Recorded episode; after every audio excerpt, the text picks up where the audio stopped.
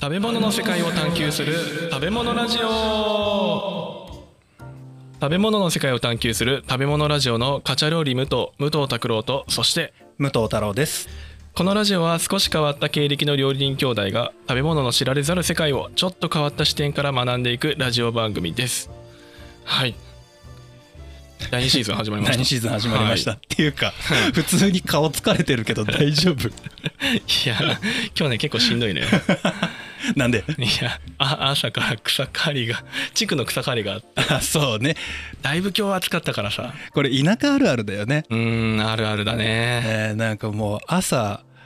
草刈り作業してから出勤そうしてから出勤からの仕事からの録音っていうその収録っていえやえぐ ぐいでしょマジえぐい普通にえぐいと思うよまあ今お夕方6時なんですけどうん普通にランチ営業してますからね そうなんだよねなんでこのい何時間を設けてやってないかなっていう感じね今度はあれだよね一回店休みの状態でやろっか 本当にね結構このラジオ聞いてる方もしんどいのよねうん、話してる方も十分しんどいと思うけど、うん聞いてる方はね膨大な情報量をね急に振られるからねあらそう、いや、いや、このスライドの中身の密度、 びっくりするからね。数えてないけど何文字書いたんだろうねいや、結構あると思うよ。これ困ったことに一回うんこう書き上げたって思うじゃない、うん。で時々こう気になって調べちゃうんだよ本読み直したりとかうんまた気づいちゃうのいや、そんなに増やさなくてもいいから。も おうかだしいいぶあるから、情報量。あそううんちょっと加減しながら1話の中の情報量を加減しながらいきましょうそうだね。もう少し小出しにしてもらって。はいねはいじゃあ今日はもうテーマ発表といきましょうかはい、行きましょう。はい。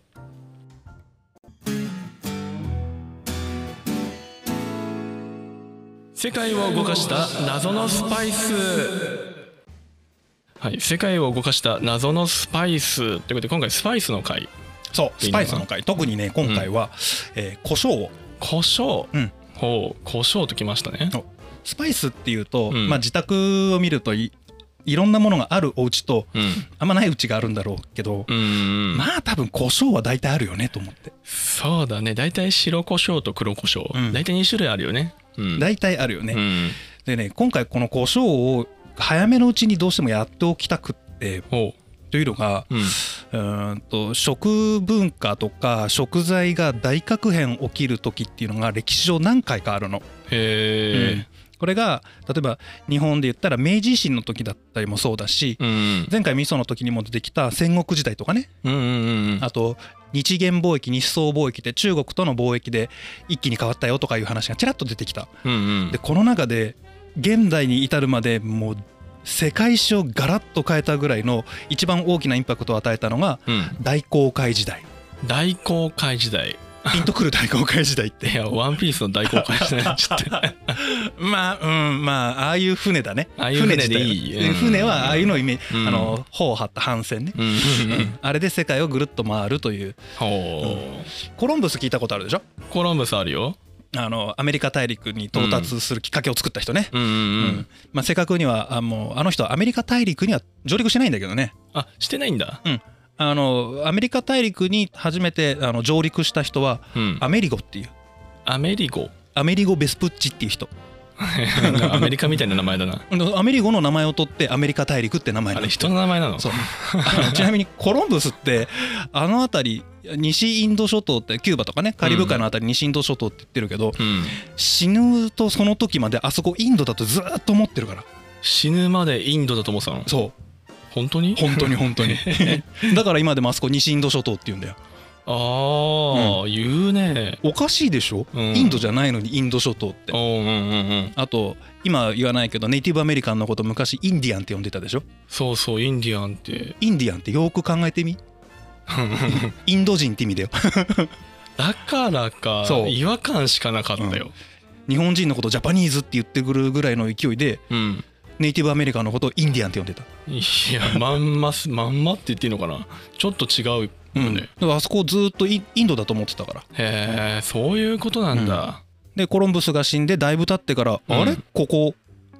新しい大陸じゃね未知のとこ来たんじゃねってあそんな後そう死んだ後ぐらいかな、へえうんに、気づくっていう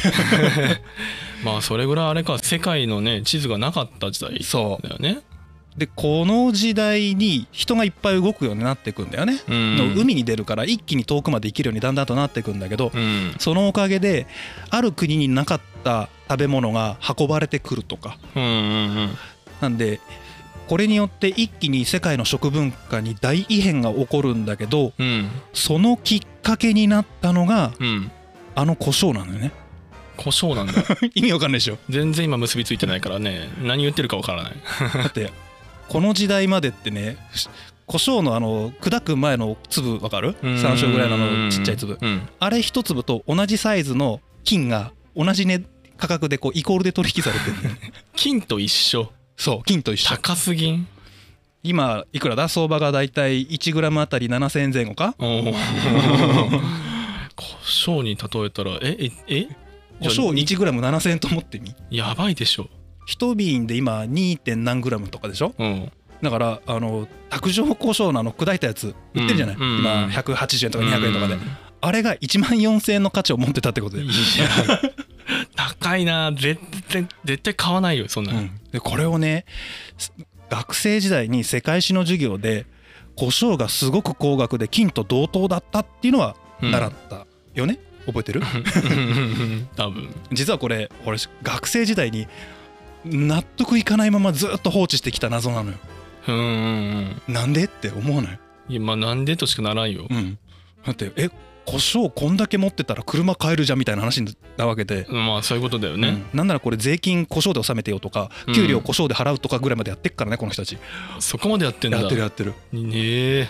でこの胡椒がなんでこんな金額高価なものと扱われていて、うん世界をもう大きく変えていくのかっていうのうを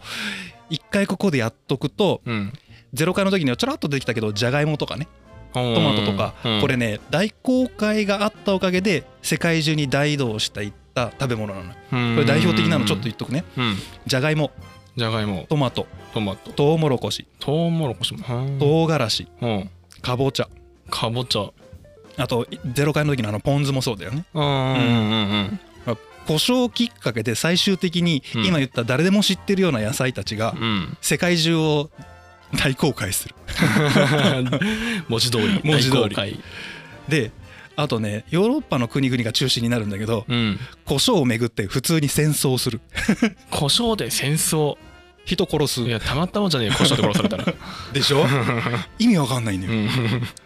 あこれなんでと思って今回めちゃくちゃ調べて掘り下げてったら、うんあ確かになるかもねっていうところまでは行ったああ行ったんだ行ったんだよへえめちゃくちゃ面白そうじゃんへこれめっちゃ面白かっただえから今回全体でこのシリーズで話したいのはまずさっき言ったなんで胡椒がこんなに高かったのか、うんねえーその理由を掘り下げてみますあのいろんな説があるんだけど、うんうん総合的に見てこうだよねっていうのをねちょっと、うんううんんファクトを出しながらお話ししたらなと思ってうんとあとその影響で人類はどんな動きをしたのかおーもう冒険はする戦いはする支配をする交易をするとかね、支配もするんだね。なんならあのこれ直接金じゃないけどやっぱり故障をきっかけの一つとしてうん株式会社の元祖が生まれてくるへえそれ面白そ。意味わかんないううね、ん、でささっきも言ったけど世界中の食文化がうんガラッと変わっていく、へえ大航海時代で。大へ航海時代のせいでえ。これだって今回ではあんまり触れないけど、うん大航海時代がなかったら、うん。キムチはないほうとかねキムチはない。意味わかんないよね、うん。だいぶまだ全然結びつかないね。全然結びつかないけどちゃんとストーリーがあってそこにたどり着くんだよね。へえいろいろなんか大航海時代であれなんだね世界が動いて動いていくっていう話なのか ね動いてく国は滅ぶところも出てくるし滅ぶんだ。そうだよあのインカ帝国とか、うんあとネイティブアメリカンたちが滅ぼされるっていうのは知ってる人は知ってると思うんだけど、うん実は今のフランスももともといくつかの国に分かれていてうん。この大航海時代をきっかけに統廃合があったりまた分裂したり統合したりとかっていうのが大航海時代に起こっていくんだよね。へえ何大航海時代のせいで。そうこれはね海上派遣誰が海を制圧してますかっていう支配権の争いになる、ああ、そうか貿易したりねするのにうん海って絶対必要だもんね、うんでこれで最終的に日本にどんな影響があったのか、うんえーなぜ、えー江戸時代に鎖国をしてる中